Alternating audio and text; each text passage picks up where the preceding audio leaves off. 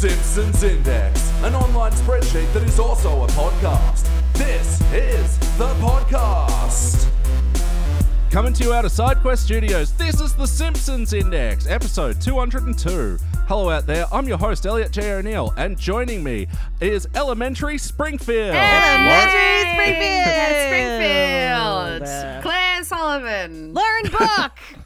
Yay. Thank you for joining us. And of course, this is The Simpsons Index. It's a podcast where we watch and review 3 episodes of The Simpsons at a time, but there is a twist. Each episode comes from a different decade. Much different to your Simpsons podcast. What's your guys' premises? So different. Our premise is that, because I grew up in Tasmania, and Tasmania did not have The Simpsons. So I didn't watch The Simpsons. And Bok grew up in Victoria. I know, Elliot. Like, we just have to take a moment to know that this is a grown woman that does not understand any Simpsons references whatsoever. None of them. Anything you can think of, she doesn't know. She doesn't know. I once went to a pub with a group of friends and we were making fun of my friend because she was like, she went on a date with a guy in a vest. And I was like, who was wearing a vest? And then everyone broke into song. So I was like, what the fuck is going on? Can you imagine, right? So we're watching seasons 3 to 8 in order. Yep. And one of the funniest things I've heard on your podcast, because, Claire, you haven't seen The Simpsons, is that... Yeah, because of the absence of Simpsons, you've often seen the things that The Simpsons are referencing. Yeah. So you know what The Simpsons, and like most people will only know the Simpsons reference to it. Yes. I'm like, oh, that from that thing. And Bok's like, no, that's The Simpsons. I'm like, no, they were referencing this very specific moment. And this, and Bok's like, oh, okay. I'm just not cultured.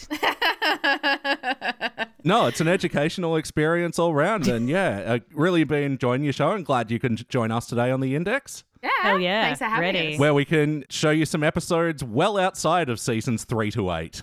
Yes, extremely outside. Oh my God. So outside.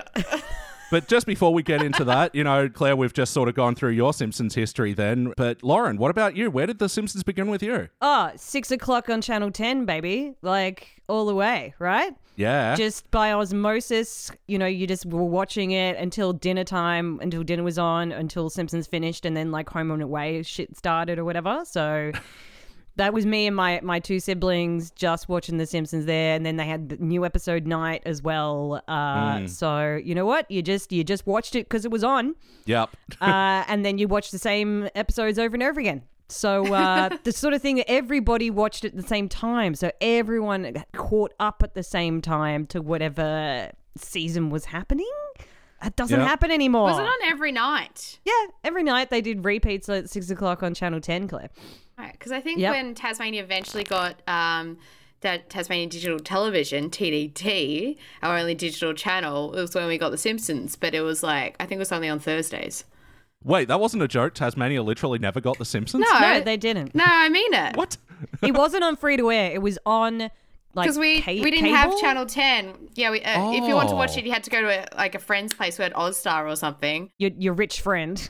So the entire Tasmania is classified as rural. So we'd only have, we had SBS and ABC, and then we got Southern Cross and Win. Win is the rural version of 9, and Allstar is the rural version of Foxtel. Oh, right. Wow. Yeah. Oh, that's amazing. She's an alien. It's true.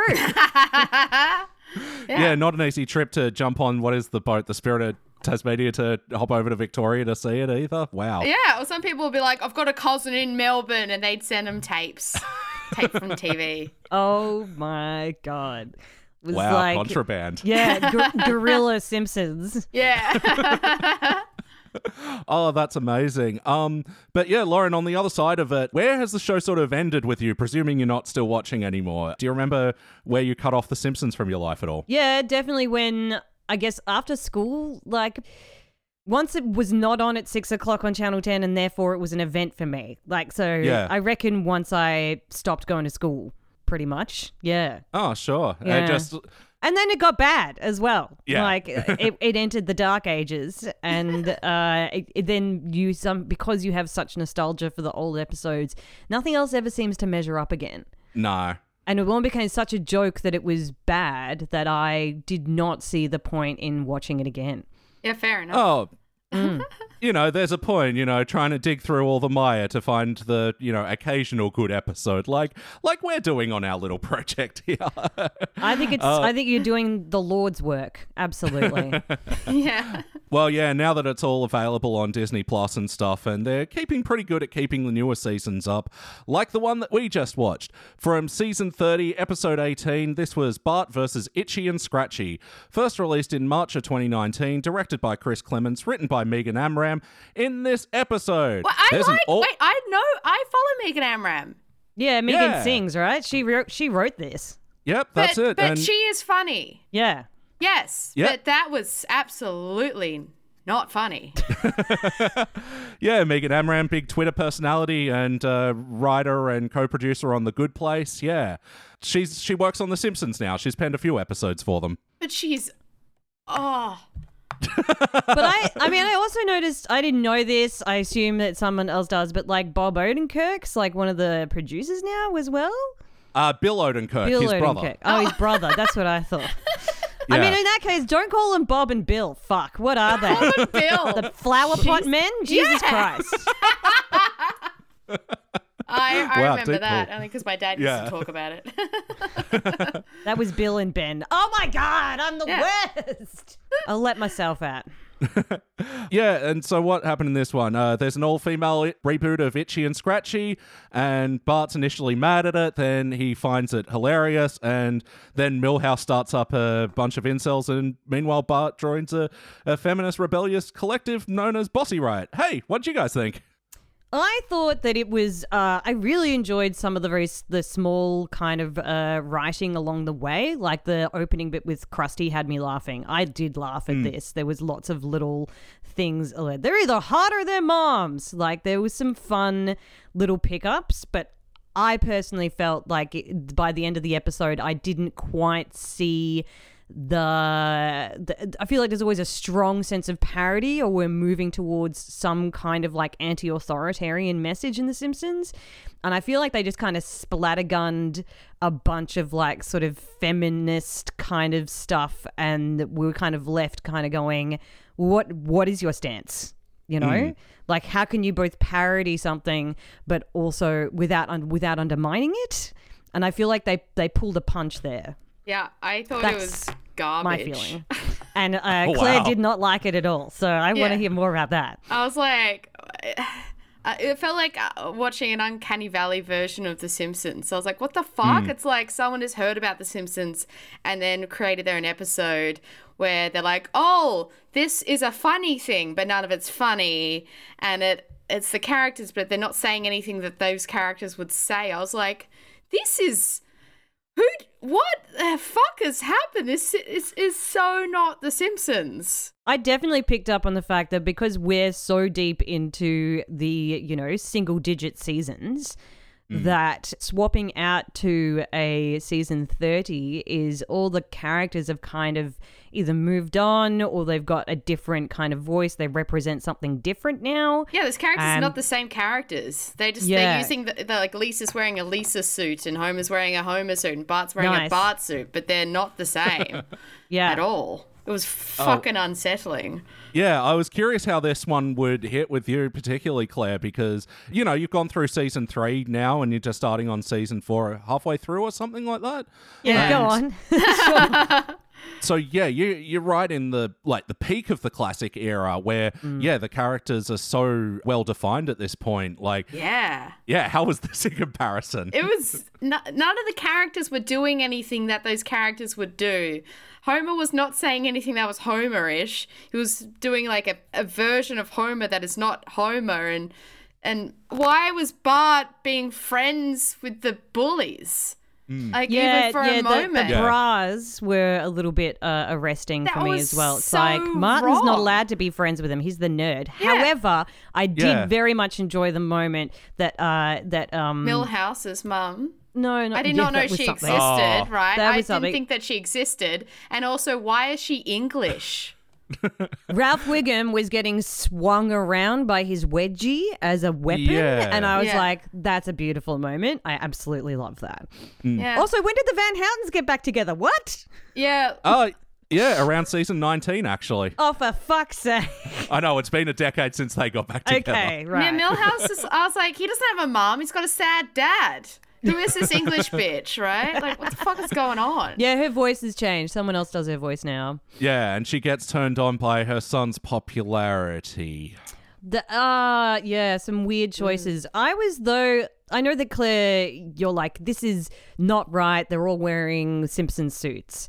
But considering that they, at some point in time, would have to sort of cycle through different writers, I think The Simpsons, correct me if I'm wrong, but like the later season Simpsons is now a chance for other people to come in and write and give voice to The Simpsons, and they kind of has like a really huge opportunity for new writers. Sure. Of course, they're going to put, The Simpsons through their lens.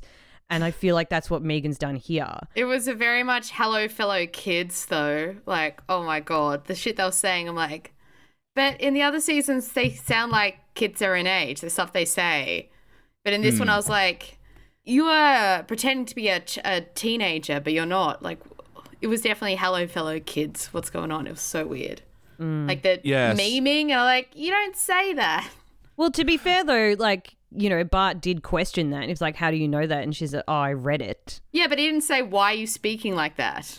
He was like, how do you know that? Yeah, he's like, how do you know that? They're two separate things. They're two separate questions. He wasn't saying, why the fuck are you speaking like an adult pretending to be a child? He was like, how did you hear about that? As though it's a secret. It was so weird. Ah, yeah. Yes, exactly. No, that's the other thing that's sort of weird and like, characters wearing Simpsons skin suits sort of feeling about this is that, especially when Simpsons, are trying to take on modern issues but don't really have anything, anything to say about it. That's what I'm saying. They're still not wanting to get cancelled. Like there's still a sort of sense of fear around a kind of, I don't know, self-expression or that kind of being fearless. I don't see it here. I mean, I think that, it had some really fun points to it.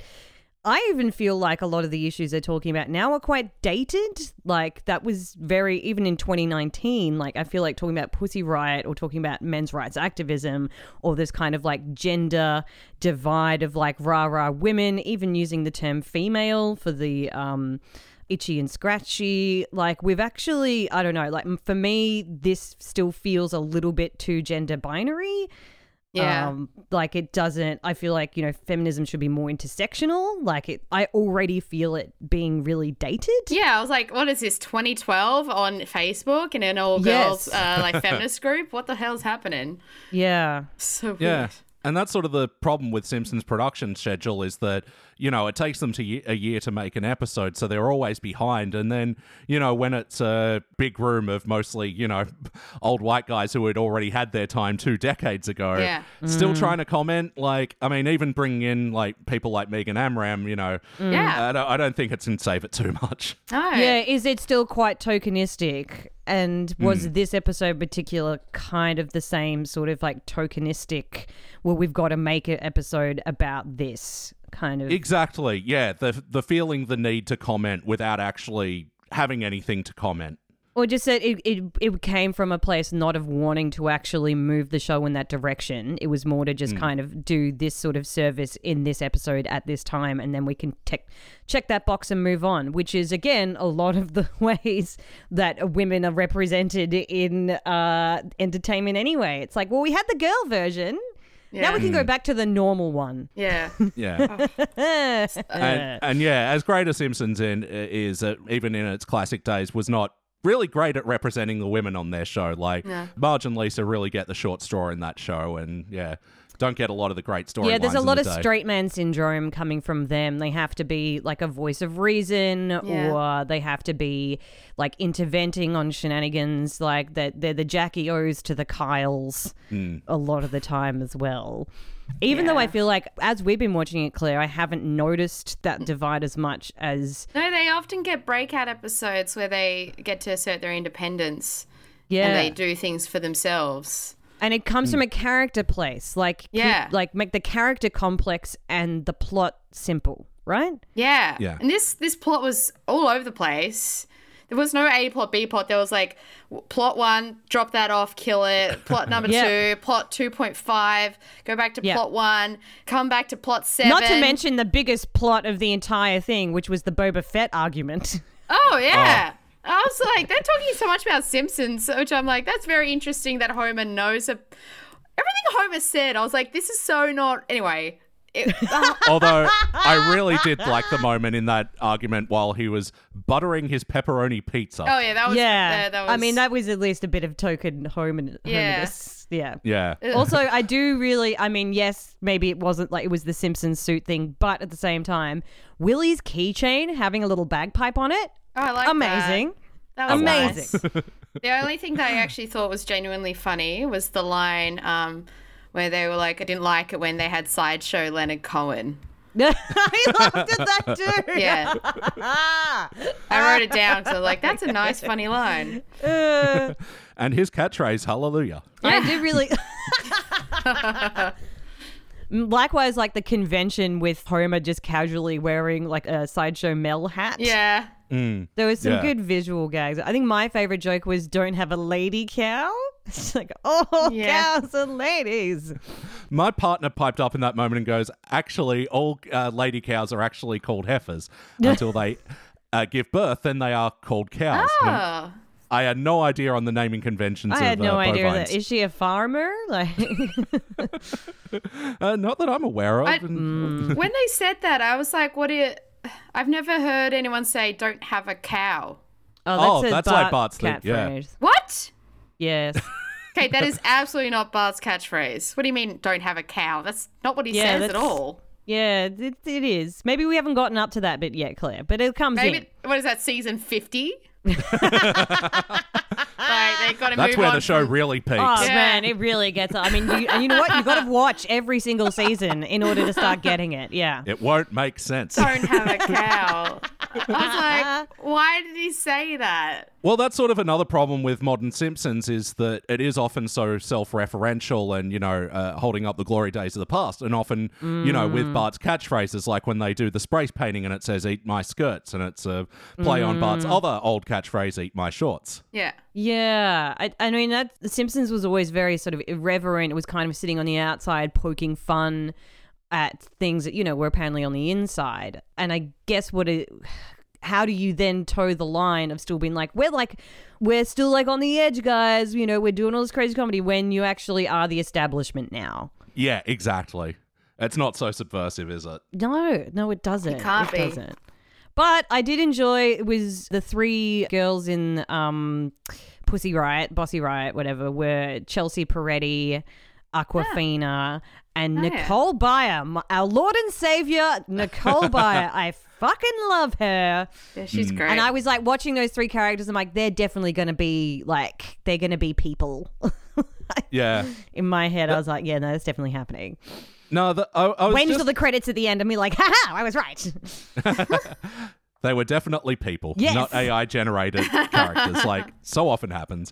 But no, I was stoked with the choices of the cameos here, but it didn't feel like there were any individual characters amongst them. It just felt like they were the Bossy Riot. Yeah, they were just passing lines between them. And actually, I felt that a little bit with the bra as well, with like the kind of collection of the, the Simpsons boys, with the exception of Milhouse. But like, that's possibly where the Simpsons suit thing comes in with that you're talking about, Claire. They just feel like these lines are just being kind of allocated to a character, but not necessarily, is this something Milhouse would say? Yeah. Is this something Kearney would say? This episode was... Just didn't feel that. Also, another thing I hated was when Lisa started watching the episode of Itchy and Scratchy, and then Bart comes in and he starts laughing, and I was like, oh, look at him fake laughing. That's a really good fake laugh. And then it comes out that he's really laughing. I was like, no, that was... I thought he was fake laughing to make fun of it because that's how that laugh was. And then turns out he was really laughing, and I was like, that is... They've even got his laugh wrong. Like, that's not how Bart laughs. Like, he's not genuinely enjoying this. No. I really enjoyed the gonna miss me when I'm gone cup thing, though. That was... that was Pitch Perfect. Yes, exactly. Yeah. I thought that's quite funny. Yeah. Elliot, did you not get that? Didn't get that one? No, I've seen a clip of online of Anna Kendrick doing the cup thing. Yes. The first time I ever watched Pitch Perfect, right, I got on a train, I was a bit drunk, and then I got off at that train station out on the west side where you get off and you never get another train again. The trains never stop there. The one between North Melbourne and Footscray or something. It's that weird one. And you always go through it, South Kensington, right? Yes, that's right. And I was like, oh, no, because I really need to piss. So I got off and then it was like night and I was like, oh, no, it's not another train for ages. And then there was this like chick on the train station and she was like, do you want to watch Pitch Perfect with me? And I was like, oh, wow, sure. What a side quest. Right? Jesus. I was like, sure, why not? And while we waited for the next train, me and this total stranger watched almost all of Pitch Perfect on her laptop. Wow. Somebody looked at you and went, there's a fellow girl in need. Yeah. I know what's going to happen here. Yeah. Come with me now. Pass my palm with silver and ye shall be rewarded. Well, we play the cup game. And you know what that girl's name was? Lauren Bok. Ah, no, I'm kidding. Einstein. Right. Oh, that's incredible. That was John Lennon. I got to ask, was she singing along with it as well? Or? Yes, she was actually. She was like singing. I'm sorry. Pitch Perfect is a great movie. It was fun. But it was such a weird situation. Also, even though there was no one else around for ages, she was like, no, we have to wear the headphones. Like one in each ear? Like you had lefty, she had righty? Yeah. Okay. Right. So Jesus Christ. Was she your age? Like what was her vibe? I think she was a bit older. She took pity on you. Yeah. She didn't take pity on me. She was excited for a friend to share Pitch Perfect with. You know what? She wasn't actually going anywhere. She just sits at South Kensington. Yeah. Just watching over and over again, being like, the people need to know. When will my friend come back? Excuse me, madam. Have you heard the good word of Pitch Perfect? Do you take Anna Kendrick into your heart? Always. I always take Anna Kendrick into my heart. What would Anna Kendrick do? She can play my hand like a cup. I don't mind. I can do that, by the way. The cup thing. Wow. Yeah. You got a cup nearby? Ready? Yeah. Oh. Okay. Your hands are too far away from the microphone box, so we can't hear the clapping or anything. But that looks impressive. This is making great podcasting. Anyway, it's great podcasting. Yeah. I'll do a video and I'll send it to you. Great. I can't do it around my microphone. No. So we like to ask a couple of questions on the index about the episode. So starting out, we just like to ask about the wackiness. Like, was this a particularly cartoony episode of The Simpsons? Did they use the animation space effectively? Oh. What do you think on that? In terms of animation, I quite liked the end sequence when the acetone went flying everywhere and Milhouse lost his glasses and the glitter. Ooh, that was good. And everything was slowed down and they were all like going through. But I was also like... Saving Private Ryan, I assume? I think so, yeah. Yeah, but I was like, wow, that looks beautiful and it looks really well done. But I was also like, glitter and acetone is blinding for your eyes. Like... That is not a joke. I can't believe they're just allowing that much glitter to get... You can go blind. You can scratch the fuck out of your corneas, glitter in your eyes. It's so bad. And acetone, that will blind you. I was like, why is this not in the itchy and scratchy thing? Anyway. So it wasn't so much wacky as it was, like, realistic, actually. Yeah. Yeah, but that sequence was beautiful animation. It was beautiful. I don't think it was particularly wacky. Because it seemed to be like any action sequence kind of was, again, reaching for a point that wasn't a point. Mm. So it almost felt like a means to an end as opposed to pure wackiness that just exists because it's funny. Yeah. Low on the wackiness scale for me. Yeah, and like they had a montage set to Cherry Bomb by the Runaways where there were a couple of good jokes in there. Yeah. Yeah, like them putting the glad wrap on the urinals and everyone getting a bit of splashback. And Yeah, that was gross. Yeah, that was gross. Like, gross. Ew. Just to check in with a bit of wacky, is there really a candy machine in the girls' bathroom? Actually, they might have been referring to the machine, which you can get like a miniature perfume, a tampon, a condom, and breath mints. They have them in some bathrooms. Yeah. Oh, there we go. Yeah. They're called Slutty Sisters. Yeah. Slutty sister. You know when you know if you've got a slutty older sister and like she's always got mince perfume condoms and a tampon and a miniature hair straightener in a bag. Yeah, yeah. But it's only in a bag because she doesn't have enough pockets. That was a good bit. When Bart reaches into all these different pockets and he has like a notepad and glasses and a pencil sharpener and a pencil. Oh, yeah. Pockets equals equality, apparently. Yeah, I kind of hated that because I was like, all right, mate, like no one's ever done this joke before. Jesus. Yeah. My eyes rolled back into the ocean. I was like... Oh, God, I kind of hate it when people are like, we don't have enough pockets on our clothes. I'm like, fucking who... I don't give a shit. You look stupid when you have too much shit in your pockets. There is an amazing pockets joke that Cassie Workman does that I will link you guys to. Oh, I've seen that. I won't be able to do it justice. I've seen that joke. It is good. Except I feel like I'm like, I think I was done with pocket jokes in 2014, to be honest. Oh. Yeah. Yeah, I love Cassie Workman, actually. I did a podcast with her ages ago where she was pretending to be Jason Statham. Oh, right. Yeah. That'll be great. She's great though. Yes. Yeah. Oh. Yeah, on the other side of the wackiness, we like to talk about the heart of an episode. You know, you've seen the best Simpsons, you know, have a good emotional core running throughout. What'd you think of this one? No heart. There's no heart. None whatsoever. It was cold. Yeah, super cold. Yeah. Yes. Yeah, well, I was thinking, you know, when we were talking about the pockets thing before that, yeah, there was this a serious lack of Lisa in this episode about, you know, so many of these feminist issues. And, yeah. I was like, it wasn't no Malibu Stacy, for example. Yeah. You know, not now. I'm too drunk. Yeah. Lisa was an empty vessel in this episode. Yeah. I mean, how does this compare to, like, other episodes in season 30, or are we not allowed to talk outside of the episode that we're doing? I wouldn't say it's like there are some modern Simpsons that are like just outright offensive, and I don't think this one quite crosses that boundary. It might not be for me to say, but it just feels empty. No, it's not anything, offensive. It's beyond this, it feels empty. I completely agree. Yeah, it was definitely not offensive. Yeah, but no, if anything, I get offended by the kind of like the humor and how dated it feels. Yeah. Like, yeah. It just feels like they're missing the mark in this one where, yeah, other times they overstep it. And, yeah, that really speaks to the heart about how little we got to say about it. Yeah. But did it feel like an episode of The Simpsons? I think we already covered this. Do the characters feel like themselves? For me, absolutely not. No way. A little bit, but in a very uncanny valley sort of way. It definitely hit me, and I'm like, oh, this is not The Simpsons I'm used to.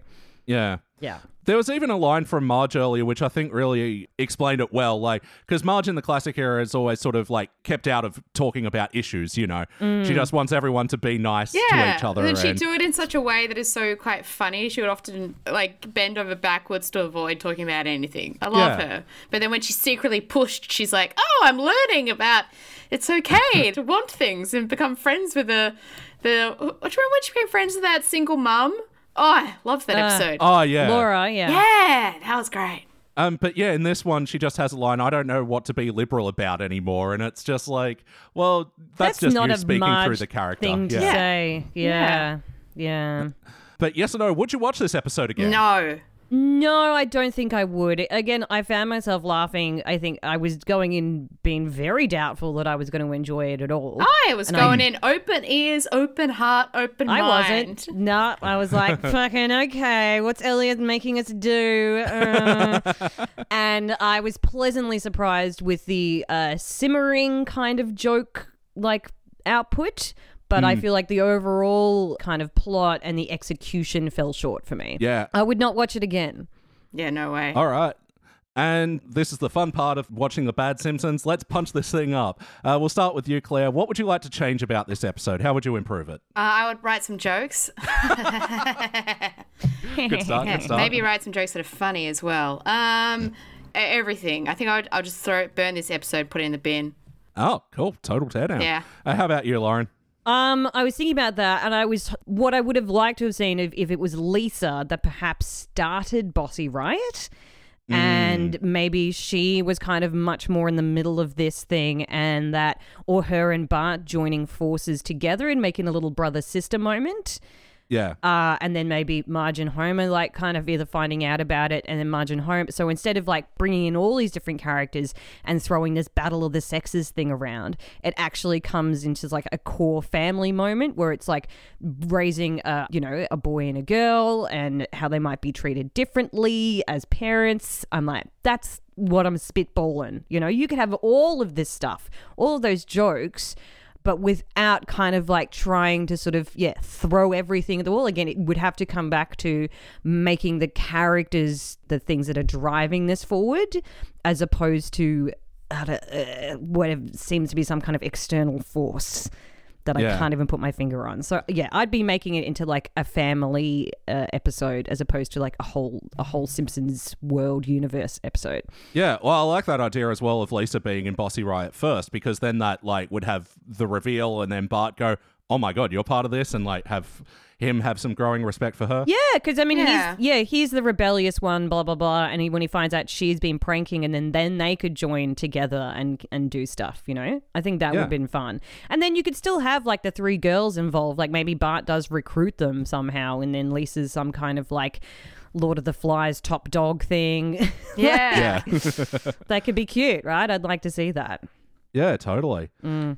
Yeah, my big change is, like, coming back to something we were saying earlier is with it's weird that Milhouse is leading this group. Yeah. So weird. Even though he points that out, it's like, they think I'm a leader, I'll do it. But it's like, that is something that would never happen. If you're going to do something that would never happen, then make Ralph the leader. Yeah. More completely bonkers. Like I'm head of the incels. Yeah, exactly. Exactly. Now, that would have been slightly more kind of Simpson-y. Yeah. If they turned it on their head at that level, but... Yeah, well, I was just thinking, make any of the bullies the head of this, boys' rights activists or whatever, and have Milhouse be a part of it, and him turned around because, of his undying crush on Lisa, and, like, there could at least be some, things based on the characters... traits that existed before. Sorry, wait, Elliot. Sorry, but what do you mean, undying crush on Lisa? Milhouse doesn't have a crush on Lisa. Oh yeah, he does. Not yet. He'll get there. We're so early, Elliot. What is this? So early. Don't be a cow. Milhouse has a crush on Lisa. What the fuck? So you didn't know about their wedding, or what? No, don't troll her. Like, I've tried. It's not good. Don't go there. I'm sorry, I couldn't help myself. All right, we are here. Claire, do you have any other notes about this episode before we rank it? No, I just found it was strange and uncomfortable. I thought it was going to be a Spring Breakers thing, but then they were Pussy Riot, so I was like, okay, wrong balaclava. And how about you, Lauren? Any other notes on this episode? I guess my only thought was, I mean... Not to sort of go there, was like, was there a reason, did you choose this episode for us to watch? Oh, yeah. I was curious about that. Is that were you like, reason? I can't wait to see like, how Claire I know, we'll react. Give her the Pussy Riot one. Or was this actually random? More or less random, I'll be honest, that there are some episodes that I've flagged that it's probably not a great idea to have an all-male panel review. Oh, yeah. Yeah, I getcha. Yeah. Beautiful. Well, in that case, I have no further notes, Your Honour. My only other notes. I liked the sight gag of the Great British Boiling Show. Oh, yeah. Oh, my God, yeah. I enjoyed that. I also... Such a lovely shade of grey. Yeah. That was excellent. Excellent. I'd watch that. Enjoyed that. And I also like Skinner's line, I will not negotiate with terrorists. I'll just give in. That was good. And, it's squeaky voice teen. Likes being tied up in bras and stuff and left in dark rooms, apparently. Yeah. I'm good. That's a new character trait for him that I didn't know.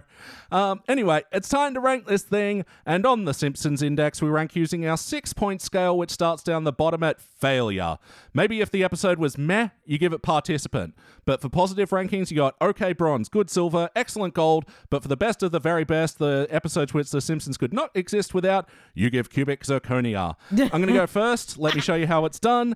I'm going to go participant for this one. And just basically because, like, it wasn't very funny, and normally I reserve failures for when they like try to do these issues episodes and just totally miss the mark. I don't think they like missed the mark, but they didn't have anything to say either, so it just felt a bit void. Lauren, What would you like to rank it? Yep, I completely concur. I'm going to say participant as well. All right. For the same sort of reason, especially because if you look at the other things we've talked about, how it just didn't have a heart, the characters weren't there, and the wackiness wasn't either. Come on. It just, the scorecard speaks for itself. Absolutely. And Claire? Yeah, failure. It was... Bloody loved it. What are you talking about? This is the best episode I've ever seen. Oh, my God. It's better than the monorail. Yeah, failure. It was confusing, and that's not what feminism is. Mm-hmm. I'm like, you don't know how to... It's just so incorrect. It's so weird. Yeah. All right. And averaging out, that'll be a dull participant, which feels very correct. Yeah, it does. It does. All right. Well, let's go 14 years earlier into the past to season 16 episode All's Fair in Oven War. Fun pun. Yes. All right. And we'll be back.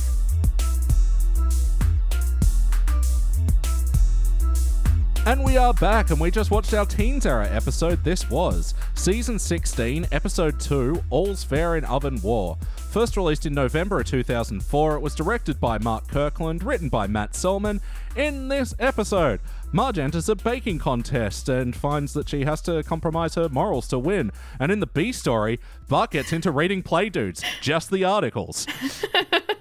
Hey, what'd you think? I loved it. I laughed all the way to the bank. It was so funny. I didn't laugh. Man. Oh, really? Yep. Well. Differing opinions. The tides have turned. Ooh. Oh, my God. Trouble in paradise. Oh, no. Well, I thought it was at least a market improvement from the last one. Oh, God. I feel refreshed. I feel like I've woken up from a good sleep. Yeah, to be fair, we are back on track. Yes. Yeah, I will give it that. Yeah.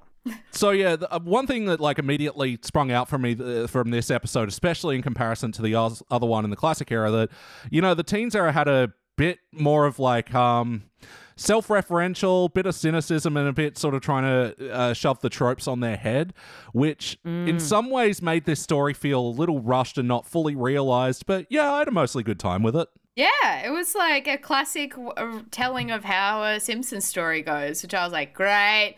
And I loved Marge's storyline and I loved Bart's storyline. I was like, this is great. This is as it should be. Absolutely. It definitely doesn't feel like they're in Simpsons suits this time. Like we have it's almost like the improvements that we were talking about to the last episode we were going to make. This is exemplified in this. The Marge story is very Marge. Lisa is playing the right role, Bart and Homer as well. Like, it is a very sort of family-centric episode, and I think that's what I liked about it. I guess for me, I just didn't find the joke level particularly high. I wasn't laughing as much as I was in the last one. I mean, I don't know if that just is where my sense of humor is at, maybe because it's the second episode we've watched. Yeah. But I do feel like it is so much more character driven. It's so much more like what the kind of Simpsons should be, I would say. Definitely. Yeah. All right. Well, let's start out the review, and I'll start with you, Claire. For better or worse, what is a moment from this episode that stood out to you? Okay, so one little moment, it's a very little one, but when Marge, when she finds the pornos and she says... What are you reading? This Bosom magazine? Bosom Rags. Bosom magazine, which made me laugh so much because I'm like, of course she says Bosom Mag instead of like Dirty Rag or whatever. It was just so funny. And when Bart was like, orgies, whatever they are, like, every single there were so many fucking hilarious little jokes. And Bart turning into a little mini Hugh Hefner. Yes, with a smoking jacket. And when they're all like, and the bubble pipe is always great. And they're complaining, all the town's parents are complaining to Homer, and like they're like giving reasons, like, they're speaking in, they're using unabashed dictionaries. And Ralphie wants to go on the pill, and I'm like, okay, that was great. That was so good. So good. So good. Ralphie wants to go on the pill. I cackled myself laughing. My boy told a joke about an octopus and a bagpipes, and the punchline was that they fornicated. A very Ned Flanders thing to say. Yes. Beautiful. Yes, exactly. Yeah, all these, definitely. So funny. And it opens because Bart got free cookies, and then suddenly 2 years later happens. So I'm like, yeah. All right, 2 years and no one aged. But I'm like, that's the entire point of The Simpsons. But I still like, 2 years? Yeah, really... classic contractors. Yeah. I do like the subcontractor though. I like to kiss. I'm like, no, that's pretty funny. But yeah, how about you, Lauren? What's a moment from this episode that stood out to you for better or worse? Definitely when they're playing jazz and Milhouse goes, "When do they start singing?" And great. And the James Caan Godfather ending was fantastic. Yeah. I went, okay, you've won me back. Yeah, that ending, I was like, oh my God, beautiful. Beautiful. So good. Almost a shot-for-shot remake of the toll booth scene in The Godfather. I love a shot-for-shot remake. I do. There's actually another one. The Simpsons. Yeah, there's another one from around this era where Marge beats up an attacker, like much in the same way that the guy got beat up in The Godfather as well. Oh, I think I saw that the other year on the street with the people sort of gathered around. Yes, there is one of those as well. No, there is a good collection if you go look up Simpsons like shot for shot. Yeah, mm-hmm. Remakes of things, and like, there's the Psycho one from Maggie hitting Homer and all that sort of stuff. It's really, really good shit. Like my other favorite moment, is like when Marge gets in the door and then Agnes bashes into it. Agnes, so cartoony. Very good. Very good. Oh, and I also very much enjoyed when Lisa was like, oh, looking through the keyhole, and she turns and she has keyhole around her mouth, and then and zooms out again and says, caution, painted keyhole. I didn't like that. I thought it was. Oh, really? I was like, okay. It was so silly. I was like, hey. It made me laugh so much. It was so silly.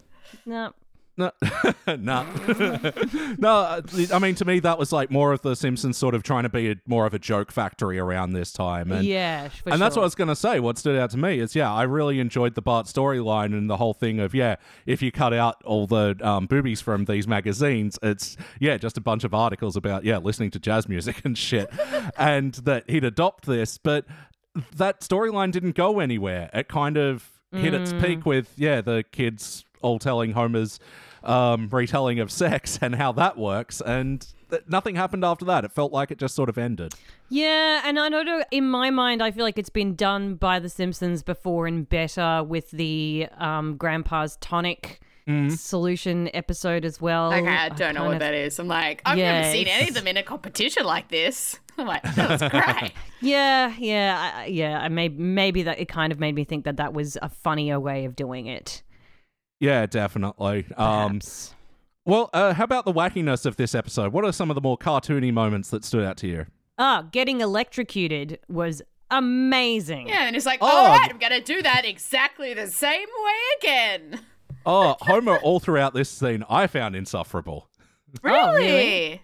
Yeah, even like do you like what I did with the roof there? I thought you made it too low. That to me was just such a derpy gag. Like, okay, I loved that gag. I was like, this is so silly. Look how low the ceiling is. I loved it. I also liked that it opened with Blackula, which is a real, it's a real film. Yeah, we're talking about early in the episode. The bread maker did make me giggle. Oh my God, that made me laugh so much. But between that electrocuted thing and Agnes in the door, the whack factor was good. Yeah. Yeah, very, very Wile E. Coyote sort of stuff. Yes. Yeah. Yeah, they were also big and bizarre, and this weird little ongoing jokes when Apu was like, I dreamed to run away, and then he did. That was good. Missing man with 8 children at home or whatever. It's like, that's so funny. And setting up this weird, his desire to skip town and go start his life again, and then, just the rest of it being told in newspaper. Yes. What a delight. Some reason it makes front page news. And a huge story. Story was like 10 columns, and it's not even normal size newspaper, not Herald Sun. It's like The Age. You know, it's a broadsheet size newspaper. But how about on the other side of that? How was the emotional core for you in this episode? How was the heart? Silence. I think what I kind of was getting a little bit caught up in is that I felt like the Marge and Homer dynamic here didn't really play off well for me. I felt like Homer was almost being like the worst version of himself like very dumb, but then he was jealous. But the same way Marge was kind of also being kind of dumb and jealous as well. She was a little like slut shaming the like play dudes and everything like that. It felt a little bit kind of cold in that way, I would say. Oh yeah, her anti-porn stance. I'm like, no Marge, don't be against anti-porn, especially like vintage pornography. Like, beautiful. Don't throw that away. Don't cut it up. That's like an Instagram now, Marge. Get amongst it. Yeah, like keep it. Everyone wants to see that. It'll be beautiful. Oh. Well, I suppose Lisa kind of was like, I believe in you, Mum. Yeah, don't be this like true. Conniving bitch. You know, but there was some Those dessert dogs looked real yum, by the way. They did. Oh, yeah. And the line about I stretch your father's meatloaf with store dust. You feed us on $12 a week. Yeah, if you are talking about the heart, then it does sit with Lisa for this episode. Yeah. Yeah, it sort of feels a bit contrived in that sense, though. Like, I thought it just... I don't know, happened because it kind of from a story perspective. Yeah, exactly. I think it's probably because both the plots were evenly weighted, possibly. Like the B plot of Bart was quite as big as Marge's A plot, which Bart's B plot could have just been an A plot easy. Yeah, the two could have been swapped around pretty easily. And yeah, it did feel like both of them ended fairly quickly. Yeah, I mean, we run into this a lot of where we go, why weren't they two different episodes? It felt like there was more there to be. Yes. Yeah, both had lots of ideas and you're like, oh, you could just flesh out either of those to make them their own thing. Yeah. Like, yeah, I always thought with this one that, yeah, there should have been like another competition level in between these two and I don't know. But that's getting into, what I change about it. We're not there yet. First we asked did it feel like an episode of The Simpsons? Are these the characters we know and love? Yes. Absolutely. Yes, Bart especially. Oh, Bart was so good in this episode. I do love me some like Cletus and Brandine action always as well. Happy to see those two. Love this for them. Was this your introduction to them, Claire? Possibly. No, I believe we've seen them before. I'm a little... Well, I know who they are, so... Yeah, there you go. Well, that's good. Yeah, I got no real complaints on that area either. Like, it's just... Yeah, mostly the show as a whole sort of feels like a wackier version of the classic era, but there's no, like, character breaks, I don't think. No, not at all. And in fact, watching this episode through and then feeling like it wasn't as funny in a classically kind of driven sense, and we're in the teens now, I had a little, like, feeling in the back of my head that it's like between this episode, which is, you know, quite character driven, it sits in that kind of, you know, that Simpsons Venn diagram we all know, and the season 30 episode, which is like, who are these people? Yeah. Was there like some kind of transition where they went, we're done with character work now because we cannot make it funny anymore, or that we've run out of premises, or we're just like, it felt to me like the character side was strong, but it suffered, the plot or the funniness suffered because there was just nowhere to go anymore. And that perhaps that means that like the later seasons are kind of like, we're going to abandon the characters a little bit in order to keep this interesting. Yeah, I wouldn't say it, you know, happened suddenly. It's, you know, like Fox becoming a softcore porn channel. It happened so gradually I didn't even notice. Turn around and like, oh, we're doing full frontal now. Great. Oh, the naked news is on all the time. Naked news 24 hours, 24/7. Yeah, flaccid? Okay, sure. But, you know, there were little things that happened along the way. And I think, coming back to something you were saying earlier about this is not the best version of Homer.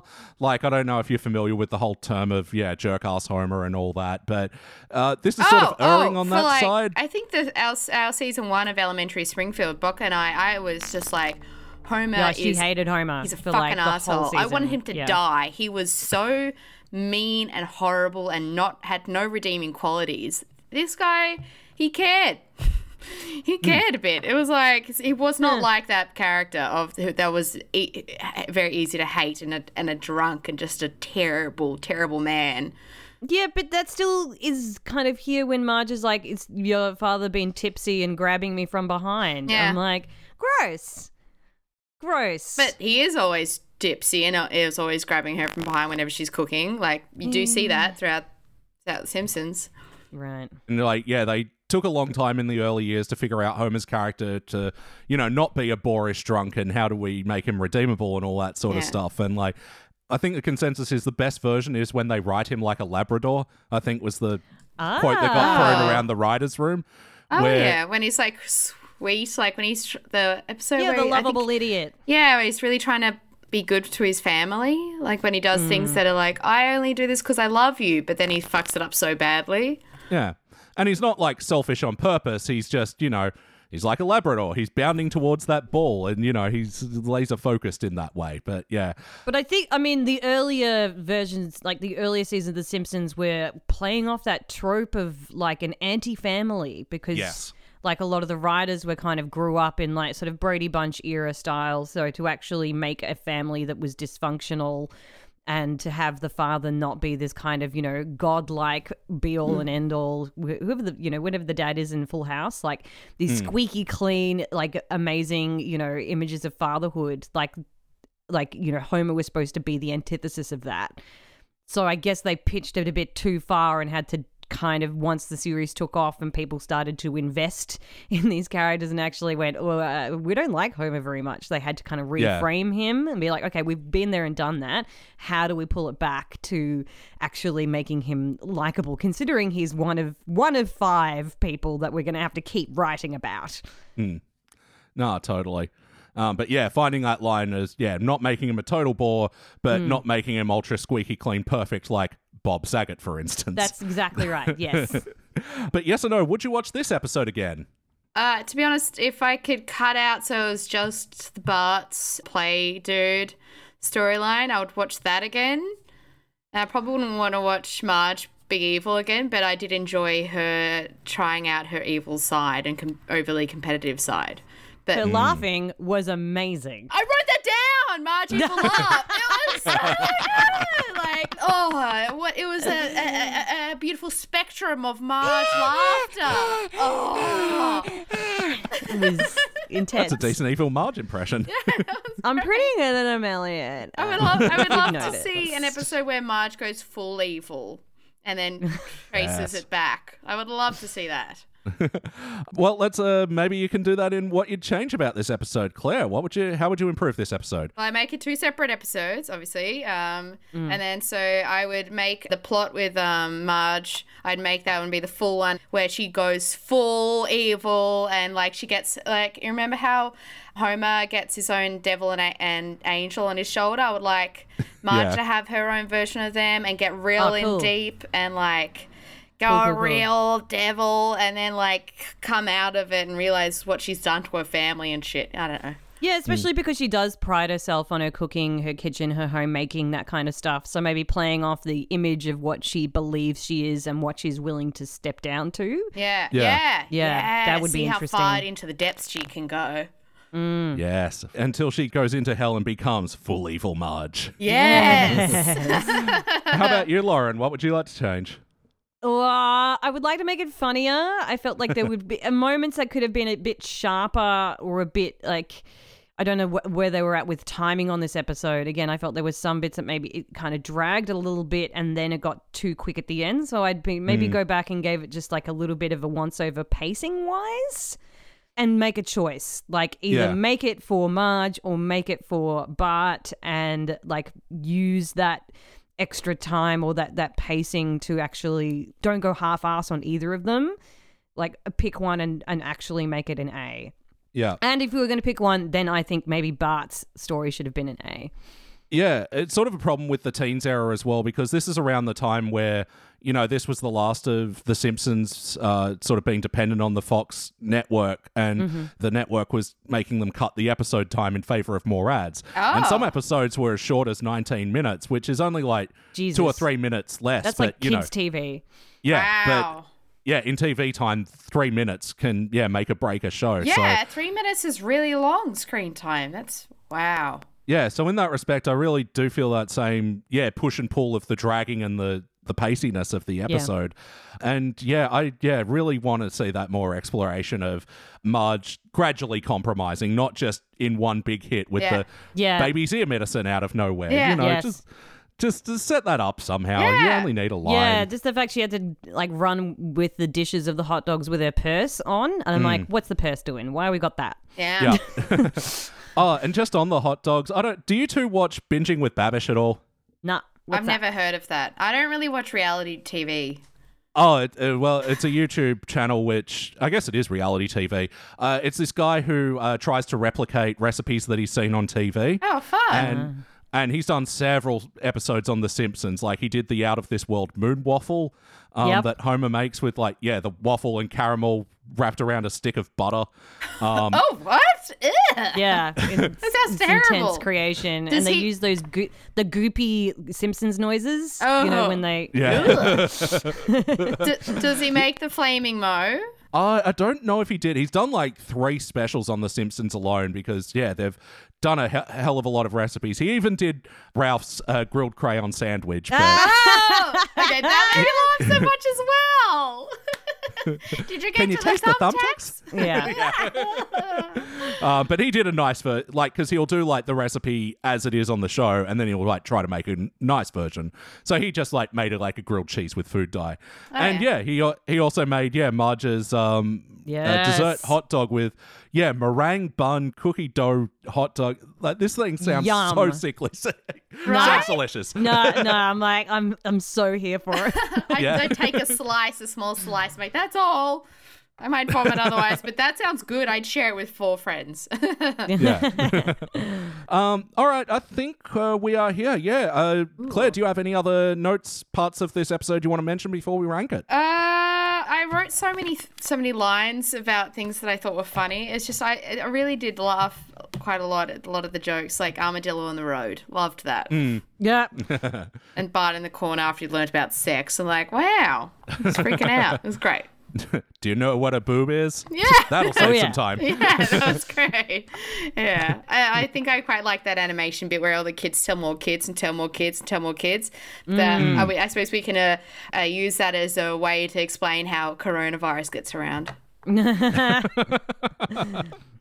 Gladys, we prepared a graph. If you want to have a look at this, this is how it works. Yes. Oh. Lord knows we need it. Yeah. How about you, Lauren? Any other notes? Just loved every single second of James Caan, to be honest. Some guys like a challenge, not me. Oh, yeah, him going off of Mrs. Crabapple. Yeah. She was in that swimsuit. Why is there an adult here? Oh, yeah, he's going to win. It was great. Her swimsuit, same kind of colour palette as her normal clothes as well. It's like Edna's green. Green looks best on her. Yeah, she knows her colours. Good on her. I wish I knew I'm that well. I just go for all of them, as you can see. That's great. Was that on your notes? Sorry? Yeah, that was it. Yeah, my other notes at the bake sale or whatever, all the different loaves, the tuna loaf, the castle loaf, the loafer loaf. Yes! I would try them all. Also, wasabi wings. That sounds pretty awesome. Also delicious, yeah. I once went to a street Christmas party, and there were 7 different dishes of potato salad, different types of potato salad. So Claire can't eat potato salad. Oh, no. There were so different types of potato salad. No, I can eat potato salad. I can't eat mashed potato. Mashed potato, sorry. Very different textures. I'm so sorry, Claire. I'm so look at me. I'm so sorry. Look, I know you can't eat a banana. Yeah, I cannot. Allergy thing or a texture thing? That's true friendship, Elliot, when you know each other's food it's texture choices. Thing. It's the same thing as my potato. We have the same texture issue. Yeah. Yep. So, like, regular... Sorry, I need to dig into this. Yes, you quicker. Do. Yeah, the regular potatoes, fine. Yeah. Mashed potatoes, bad. Yeah, mashed potato, even if it tastes good, I will vomit it back up on my plate. She gags. Yeah, I gag. Wow. And just bananas straight out. Doesn't matter. I've never eaten a banana in my living memory. Wow. I can't go near them. And, like, my boyfriend basically doesn't eat bananas anymore because I think once, like, I kissed him and I'm like, did you eat a banana? And he's like, yeah, like 6 hours ago. Just imagine him hiding the banana skin underneath the rock. You've been eating bananas again. I like to kiss. I like to kiss. That was so funny. I like to kiss. Actually, I had a couple of cartoony moments. Homer's weird fantasies in this episode. Yes! Yes. Actually, I did write that down, his dream about meeting all the food characters and the dream about him living next door to himself. I found both of those not funny in any way in the slightest. I loved them. All right. We do suspect here on our podcast that this is sort of when Simpsons was getting influenced by Family Guy style of, cutaway humor, because I don't think there's the most egregious examples because they're at least set up with context, but yeah, they've definitely done this sort of thing, but worse. Yeah. Oh. Yeah, it fell flat. Yeah. Yep. Oh, and Marge ends the episode by saying BFD.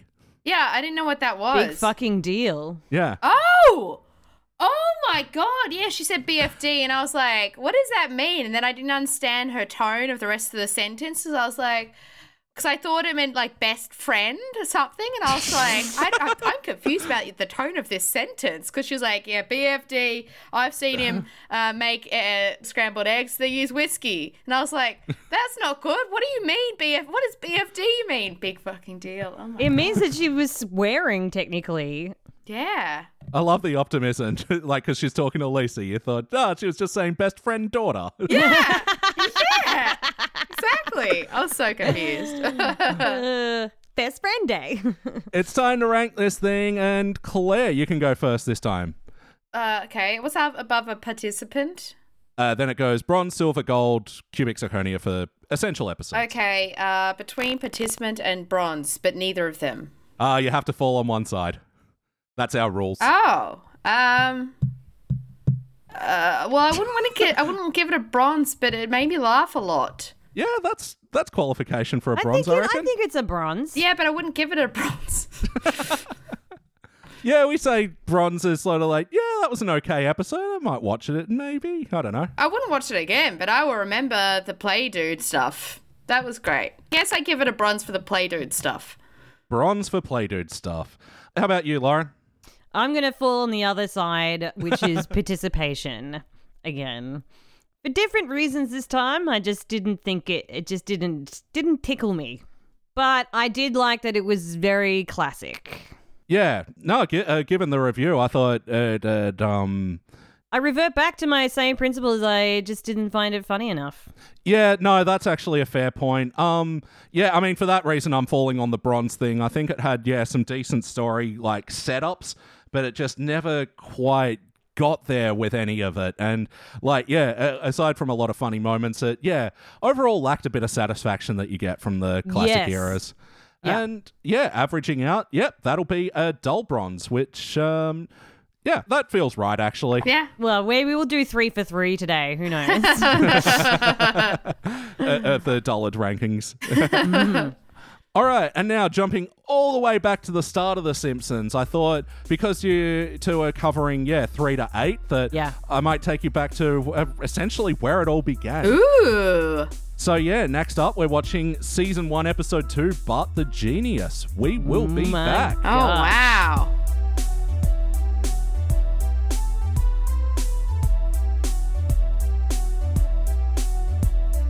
And we are back, and we just watched our classic and final episode of the day. This was Season 1, Episode 2, Bart the Genius. First released in January of 1990. Oh. I love than I am. I love when I say a Simpsons release date so old that it makes people go, oof. Like, it just kicks you in the gut. It does. This was directed by David Silverman, written by John Vitti. In this episode, Bart cheats on his aptitude test and gets sent up to a gifted class, but he can't cut it in that environment. Anyway, whatever. What do you guys think? It was so weird. Oh, my God. So weird. To begin with, the opening title sequence was really long. Yeah. And there's all this extra stuff in there. Yeah, I struggled to see past the animation a lot of the time. To be honest, it is... all their faces looked a little scary. Yeah, it was fucking bizarre. Yeah. Yes. It kind of felt like watching a bit of a nightmare version of The Simpsons. Yeah. Well, I mean, this is such an interesting part of The Simpsons history right here because, I mean, they had the Tracy Ullman shorts, the sketches before, and which looks even way more nightmare. And they hadn't exactly gotten their animation studios in America and Korea happening. Yeah. And it shows. Yeah. Because, yeah, even some of the episodes they had originally intended to come out before this one had come back from animation so horrible and bad that they, like, redid the schedule of season one. Like, wow. Yeah, oh I think God. This one was meant to be originally in the mid of the season, but they had to push it up. So, yeah, it doesn't really sit for me as, like, you know, the very second episode of The Simpsons at all. Yeah. Well, do you mean because of the storyline? Yeah. Yeah, Lauren, so is this one that you might have revisited at all, like, since first viewings, or? No, we skipped them because I think of the just sheer uncanny valley weird anime. Like, again, I just can't get past it. It doesn't feel very Simpsons-y to me. It's just, and then also, like, the voice recordings are pretty substandard as well. Homer's voice. Okay, son. Yeah, just the way they're recording, it's almost like they just don't quite have the right technology down yet. It sounds like Baby's First Podcast, you know. It sounds like a few weeks ago when my housemate Lisa, who also runs a podcast, she's like, I got some mics from Kmart. Oh no. Right? And I was like, And she's like, yeah, they were only like $40 each. And I was like, no. And then she was setting them up, in the bungalow where we record, and she came, like, she's like, hey, can you help me, like, with these? And we were, like, re-recording. We were using Audacity. We were using all of our mixes. We were trying to, like, make it work. And they just sounded like she was talking through fucking fly screen. And and then I was like, let's just plug the other ones back in, my ones, and just see if there's any difference. And same settings, everything's the same, and they sounded normal and fine. And she was like... Oh, and I'm like, I'm sorry, babe. I didn't want to be the one to tell you. But, you know, $40 each from Kmart is not a bargain makes. No.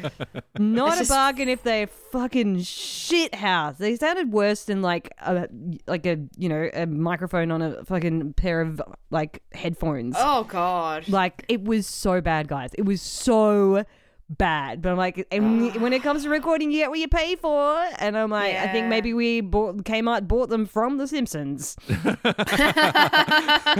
A fire sale or stock take sale of all their 1989 gear must go.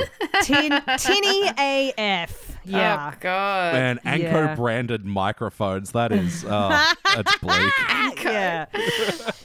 Pretty bleak. I love the Anko branded coffee grinder. Works a treat. It was $10. But I use one of those Yeti microphones that I got for like $120 or $150 something from JB Hi-Fi. And that works really well. Yeah, they hold up okay, but I just feel like the idea of someone buying their podcast equipment from Kmart is just wonderful. Like, look, it's a mistake you only make once. Yep. Yeah, she paid the price of $40 each. Yep, and now they just sit in the corner gathering dust. No, that's it. And you know, as we professional podcasters know, you must get the diamond encrusted Shure microphones with a gold plating and everything. I won't settle for anything less. Oh yes, absolutely not. I need. If it's not diamonds, then don't come near me. Yeah, I actually prefer mine to be covered in radium. I want it to be glowing. I prefer cubic zirconia myself. Yeah. Simpsons reference. No, thank you. So how was this, Claire, as well? Like, you know, seeing the classic era, even the start of like that 3 to 8, you know. Yeah. How's this in comparison, in tone, in animation? What do you reckon? This was like, it was like off the chops. As I said, it was like a nightmare version. It was like, okay, so you know that's the sequence where Bart is trying to work out the train problem, and I was like, I don't think I could ever do that now. Like, obviously I can't. I would never be able to do that at his age. Like, that's nuts. But like that nightmare he was having was how I felt watching this. You're trying to do the math and the sums in your head, and it's just... yeah. It was so weird. Like, their mouths were terrifying, and their eyes, and Milhouse had black hair, and yes, I also wrote that down. Yes, and every time someone turned their head, their mouth would have to catch up with their eyes. Well, this is weird. Also at the stage where, like, you know, the whole animated adult sitcom wasn't a thing yet. And for animators, they were really in new waters here. And they talk a lot about, you know, the rubberiness of season one of The Simpsons, where they're still inspired by, you know, old Disney or Warner Brothers style of animation and working within that. And it's not as static as The Simpsons had become later. I would agree with that. And I actually wrote down that it had like an almost Ren and Stimpy-like quality to it. And that said, I did find that like it did use what it could to convey things that we do see in The Simpsons a lot, like a, you know, extended nightmare sequence. I actually thought that was really interesting and cool. Yeah, it was like Felix the cat. That's what that bit reminded me of. Or even like the, you know, there were some of the camera angles were really interesting, like when Skinner busts him for graffitiing, and there's this like whole like high-low ratio happening of like Skinner looking down on the graffiti can, looking down. So we get a lot of POV. So you can kind of like see that, you know, they were on the right track and kind of using sort of like filmic knowledge, but it still left a lot to be desired because just the quality was like, the mouths catching up thing. So I don't know how much of it was particularly deliberate or like just the style of the time, and how much was actually just shit. Don't know. I wasn't bored, but it was very odd. Yeah. I liked their two jokes. There were like two jokes in the episode as well. What are those jokes that stood out for you? The sole jokes that there were is like, this is how I'm going to teach you how to tie a tie, son. Yeah. And then it's a clip tie. I mean, like, that's a joke. And then the second joke, oh, yes, when Einstein invented the light bulb. That's another joke. Like, he probably turned himself all sorts of colors. Like, this is so weird. They're like, I only need two jokes an episode. That's fine. I think they were going for more of those, you know, story and dialogue-based jokes. Like, there weren't a lot of out-and-out jokes in this episode, certainly. No. How about you, Lauren? What's a moment or two that stands out to you for better or worse? Definitely the the train sequence with that black and white, but just the numbers were red. It was almost Schindler's Listy, even though this was not even like starting to begin the sort of Simpsons reference type stuff at all. So I think that was really, I was like, damn, that's actually really interesting. I thought that was really cool. I also enjoyed just at the end when the hamsters escaped.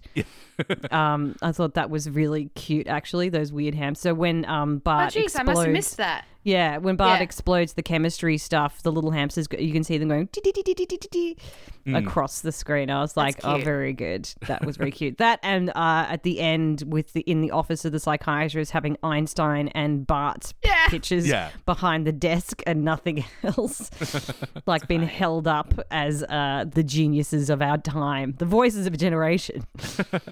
But it is an interesting thing with, the Dr. J. Lauren Pryor who like, deifies him and just like starts imposing a lot of, you know, his own, just bigging him up basically. Sorry, a cat just walked by my window. And your cat? Our cat. The cat's escaped. Oh no. That was the control cat. Oh shit. So you could probably tell I was a lot like Bart in school, and it's just shiny. Very much.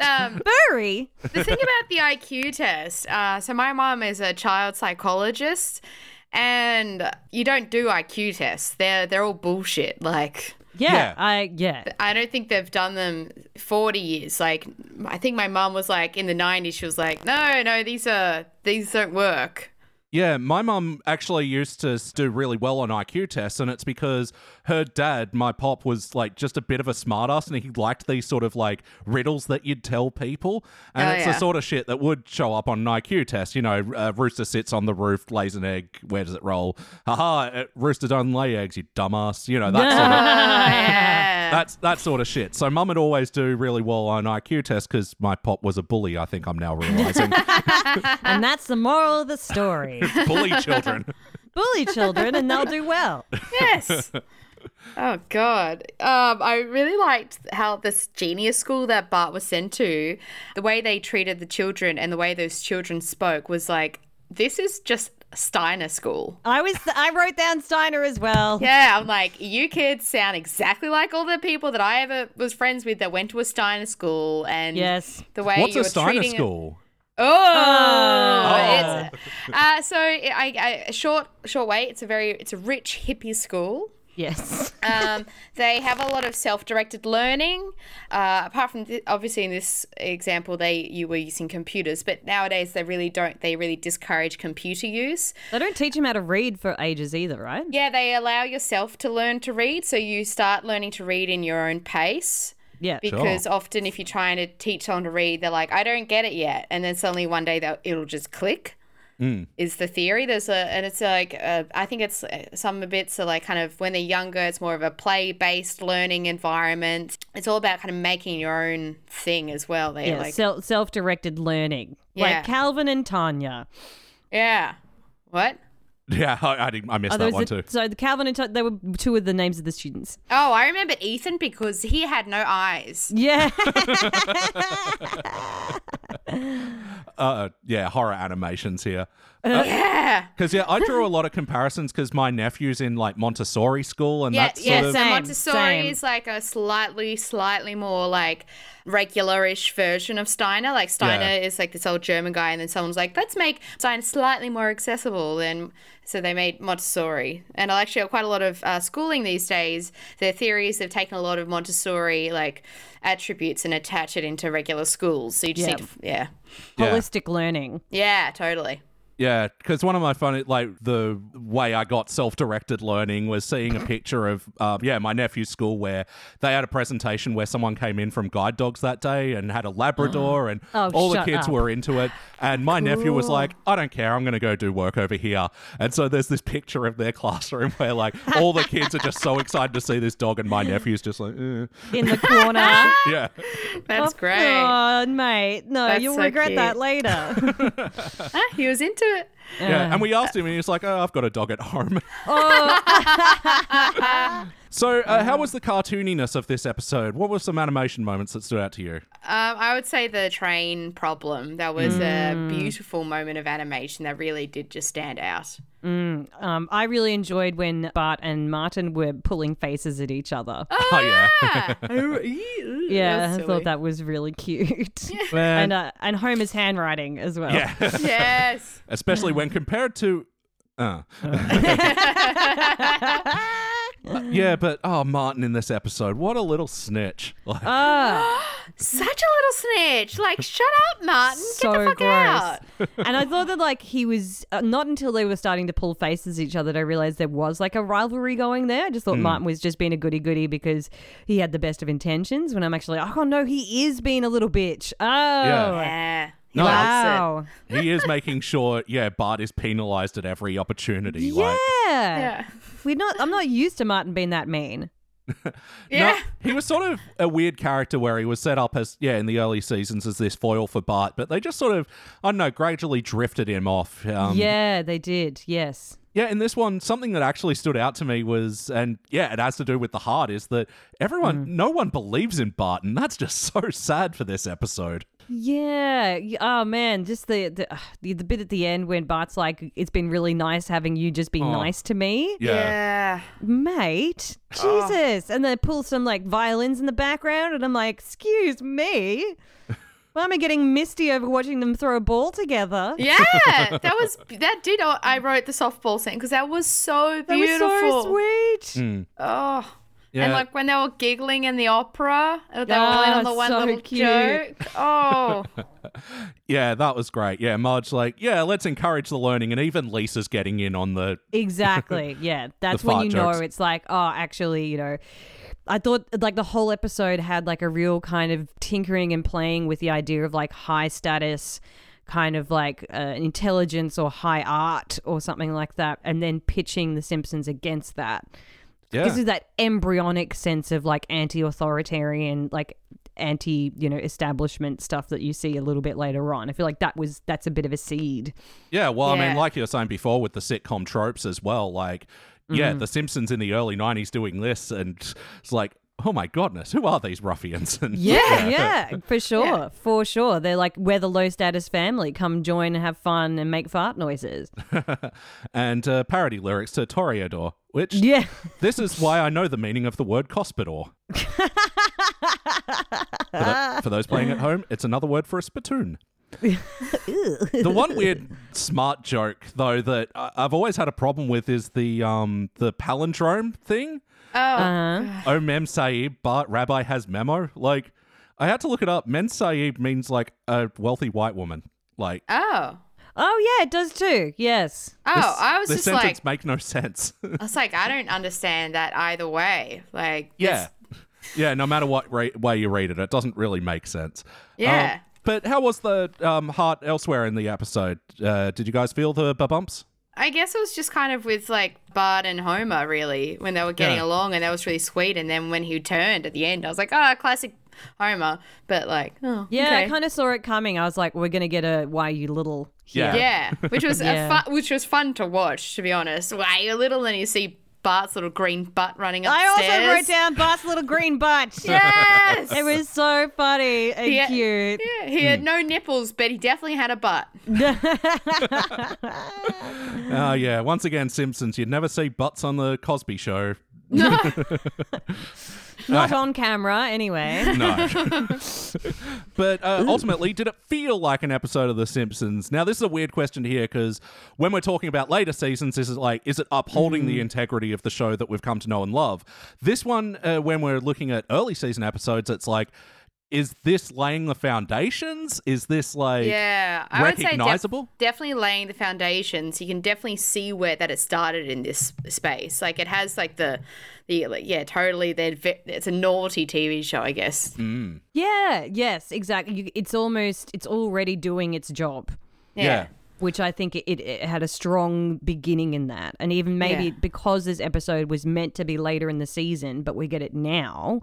It's just throwing you kind of headfirst into like the Simpsons world. So I think, it seems very typical of either like early era, maybe like not like super early as it is. But, you know, if you put the animation aside, like if you remade this episode with normal animation, I think it would stand up.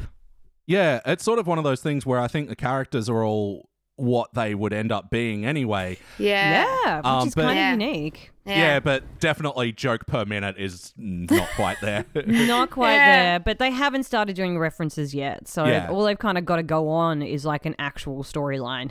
Crazy, am I right? How weird. So let's get into what we'd like to change. Lauren, we'll start with you. What would you like to change about this episode?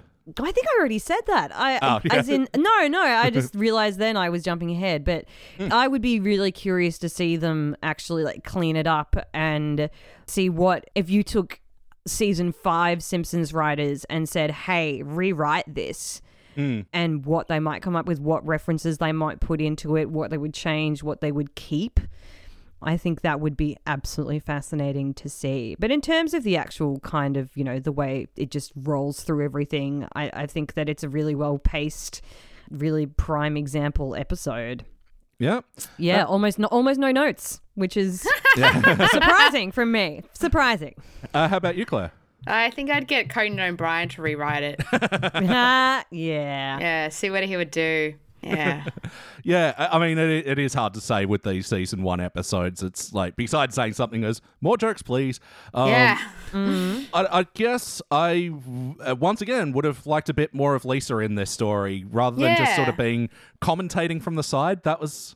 Yeah, considering she is supposed to be smart, where it could have been some kind... I mean, that does come a little bit later. Like, we do revisit the idea of, like, Lisa basically putting a lot of her personality into her intelligence, and Bart putting a lot of his personality into his like rebellion or being naughty at school where she wants to be good. So that does come later, but like she's got nothing to say. Yeah. And also I was like, are we going to send Martin to the school then? To the cool school? What's his payoff? You know, we don't ever get it. We don't get to see him again. I did like at the beginning where they established that Maggie is the true genius of the family. Yes. Yep, she knows that E equals MC square, and she knows how to operate a firearm. Yes. Oh my God. The Scrabble was just terrifying to look at. Terrifying. Just all the 2 and 3 letter words, or? Yeah. And I also noticed like the backgrounds as well were so bizarre.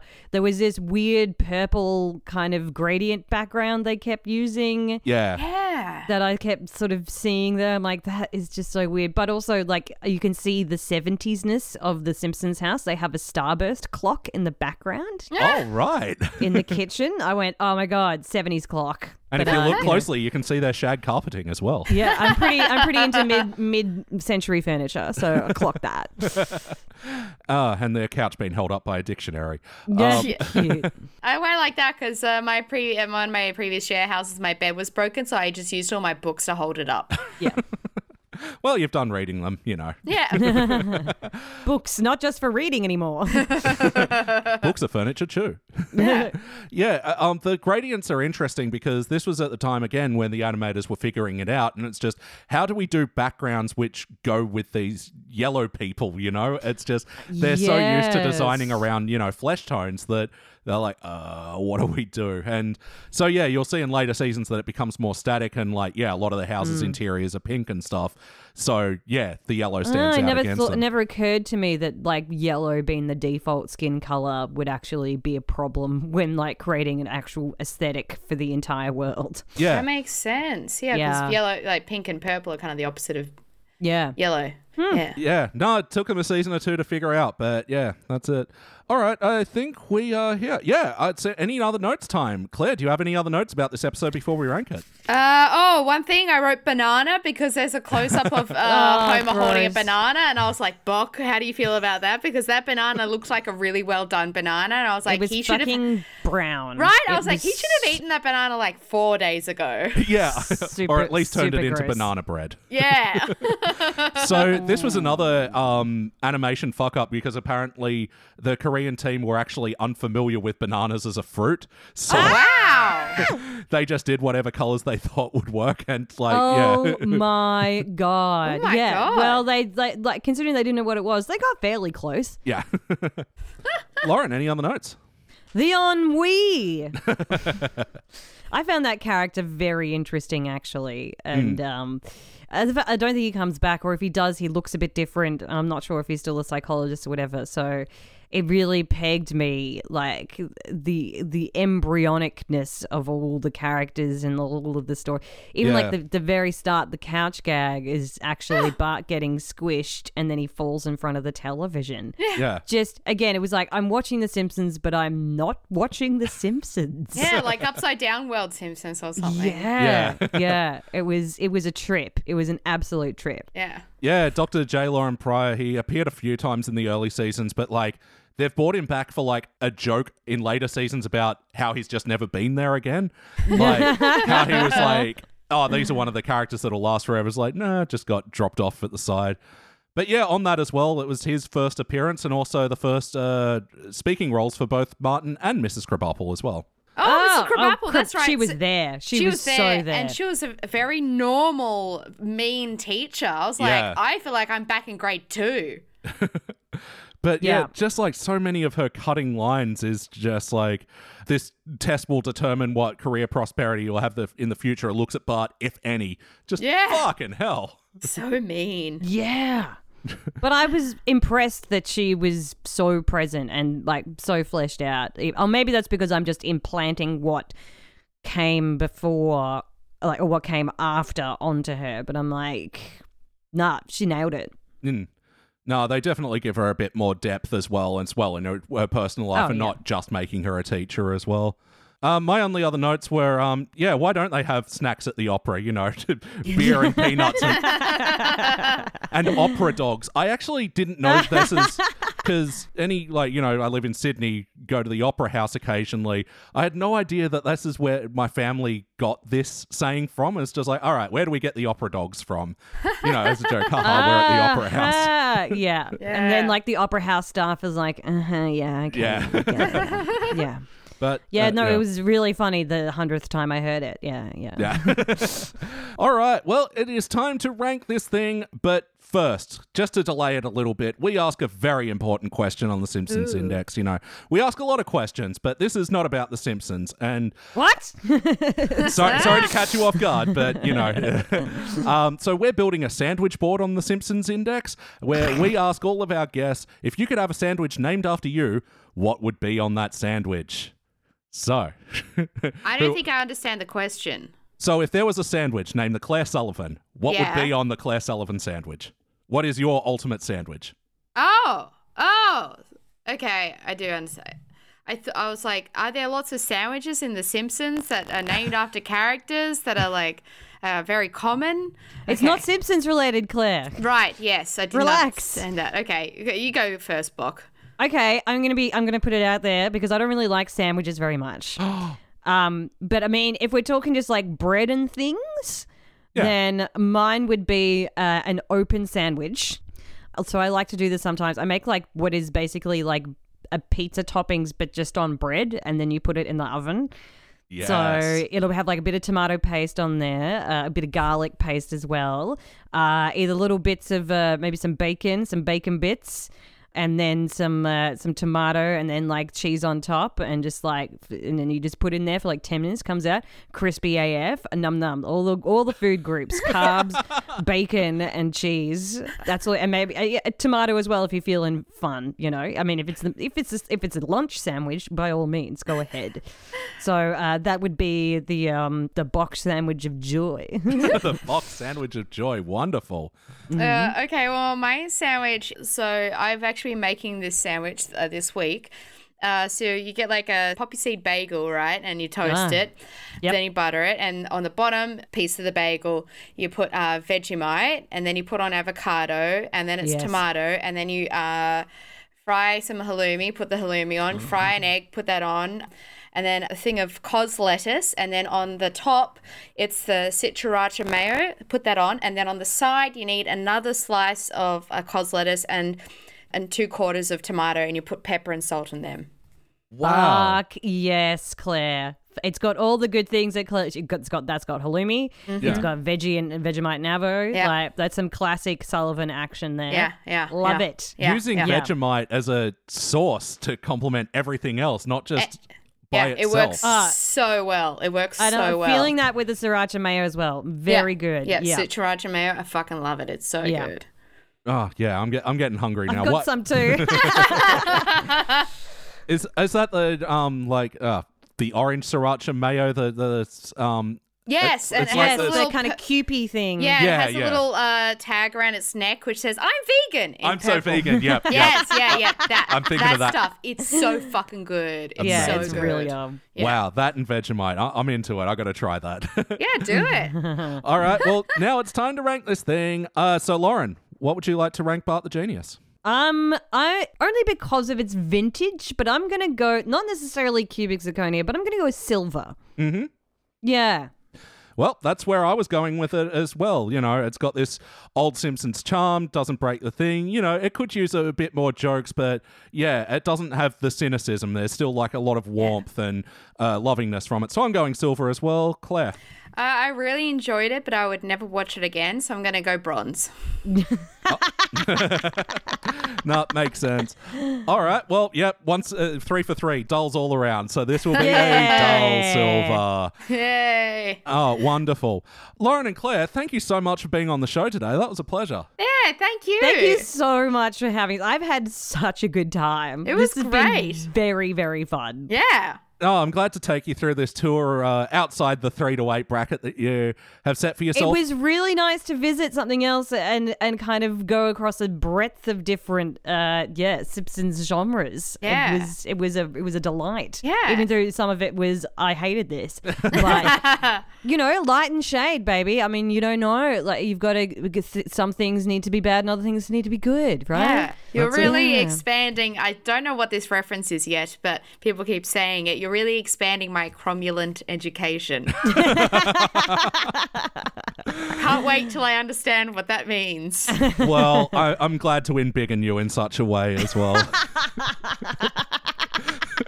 Claire's just staring at us. Again, trying to do Simpsons references in front of Claire was never satisfying, Elliot. I should have warned you. But if people want to hear more of you online and everywhere else, where can they do that? Look us up on all the things. Elementary Springfield. We're available on all good podcasting platforms, you know. Yeah, we're on Twitter and Facebook and Instagram. I think it's eSpringfieldPod. Yeah. Or if you just Google Elementary Springfield podcast, then we'll be there and giving our elementaries. And I'm like personally on places at Bokla, B-O-K-L-A. And I'm personally on various places at Claire Cool Cat. Claire is with an I and Cool Cat's with K's instead of C's. Cool spelling. Yeah, I know. Mine's easier, but Claire's is funner. Oh, look, mine is still sitting in, 2010 social media world. So that's what that spelling is. Yeah. Oh, cool. And yeah, if you want to hear more of me, presuming anyway. Listen to the Simpsons Index. I also have a scripted podcast, Pulp Fury Radio, where we do anthology fiction tales, all from different genres like hi-fi horror. That sounds great. Yeah. It's like a throwback to old school radio with like exaggerated sound effects and stuff. And we got some really great actors in to do that. And we're also on Patreon, patreon.com/Side Quest Studios, where you can get bonus podcasts and support everything that we're doing here. I also do a Dungeons and Dragons podcast. Oh, no way. I should say that as well. Really? Yes way. Yes. What's that? plug. It's called Dice, Paper, Roll, and you can just Google that up as well. So it's me and 5 other dudes having a good time. That's on OnlyFans. No, we're just about to finish Curse of Strahd, so that's the campaign we're playing at the moment. But there's lots of other little fun bits and pieces there. It's mostly comedy and mostly dick jokes. So if you enjoy that, and almost no maths whatsoever. So if that's how you like your D&D, come and have a look. D&D, Dungeons and Dick Jokes. Yeah! Oh, that's wonderful. Yeah, me and my normal co-host, we're big Dungeons and Dragons fans. So yeah, be really keen to check that out. Stop it. White guys with a like podcast all those like D&D. It's not like we can smell each other out or something. No, definitely. All right. Well, once again, Elementary Springfield, thank you very much for joining us. Thank you, Lauren. Thank you, Simpsons Index. Thanks, you, Claire. Thanks, Elliot. Thanks, Simpsons Index. It was fun. Yeah, it was a great time. And I've been your host, Elliot J. O'Neill. That's all the mustard in the house. Thank you for listening to the Simpsons Index podcast, which is also an online spreadsheet available at thesimpsonsindex.com. You can chat to us online at facebook.com/thesimpsonsindex. or at Simpsons Index on Twitter and Instagram. And now please stay tuned for the bonus scenes. All right, cool. Well, if you two are recording. Before we start, is there a way for me to, so I don't see my face? That's a good point. I just find a piece of something and I just put it over my face like that. Oh no, you can't see me. Hang on. Let me get you guys on the side. Hide and self view. There we go. You just Bok. What? Where's that? You just go hide self view. It's in the 3 dots. Oh, you can too. Yeah. Oh my god, this is fucking game changing. Oh. Yes. Awesome. I'm always like, narcissistically looking at myself. It's like, is my hair? What's wrong with me? Why do I always do it? I just get lost in my own eyes and how beautiful I am. Yeah, I can't concentrate properly because it's like, the reflection's wrong. I think it's safe for everyone. And because it's not in real time either, so you actually just see yourself like a moment, like in the future or in the past, and you're just like, is that the way I blink? Is that how I? Is it weird to blink like that? Am I blinking right? God, I don't know. Oh, cool. Oh, that is so awesome. It's so much more immersive, Claire. As well. Yeah, totally. All right, let's get stuck in. Sure.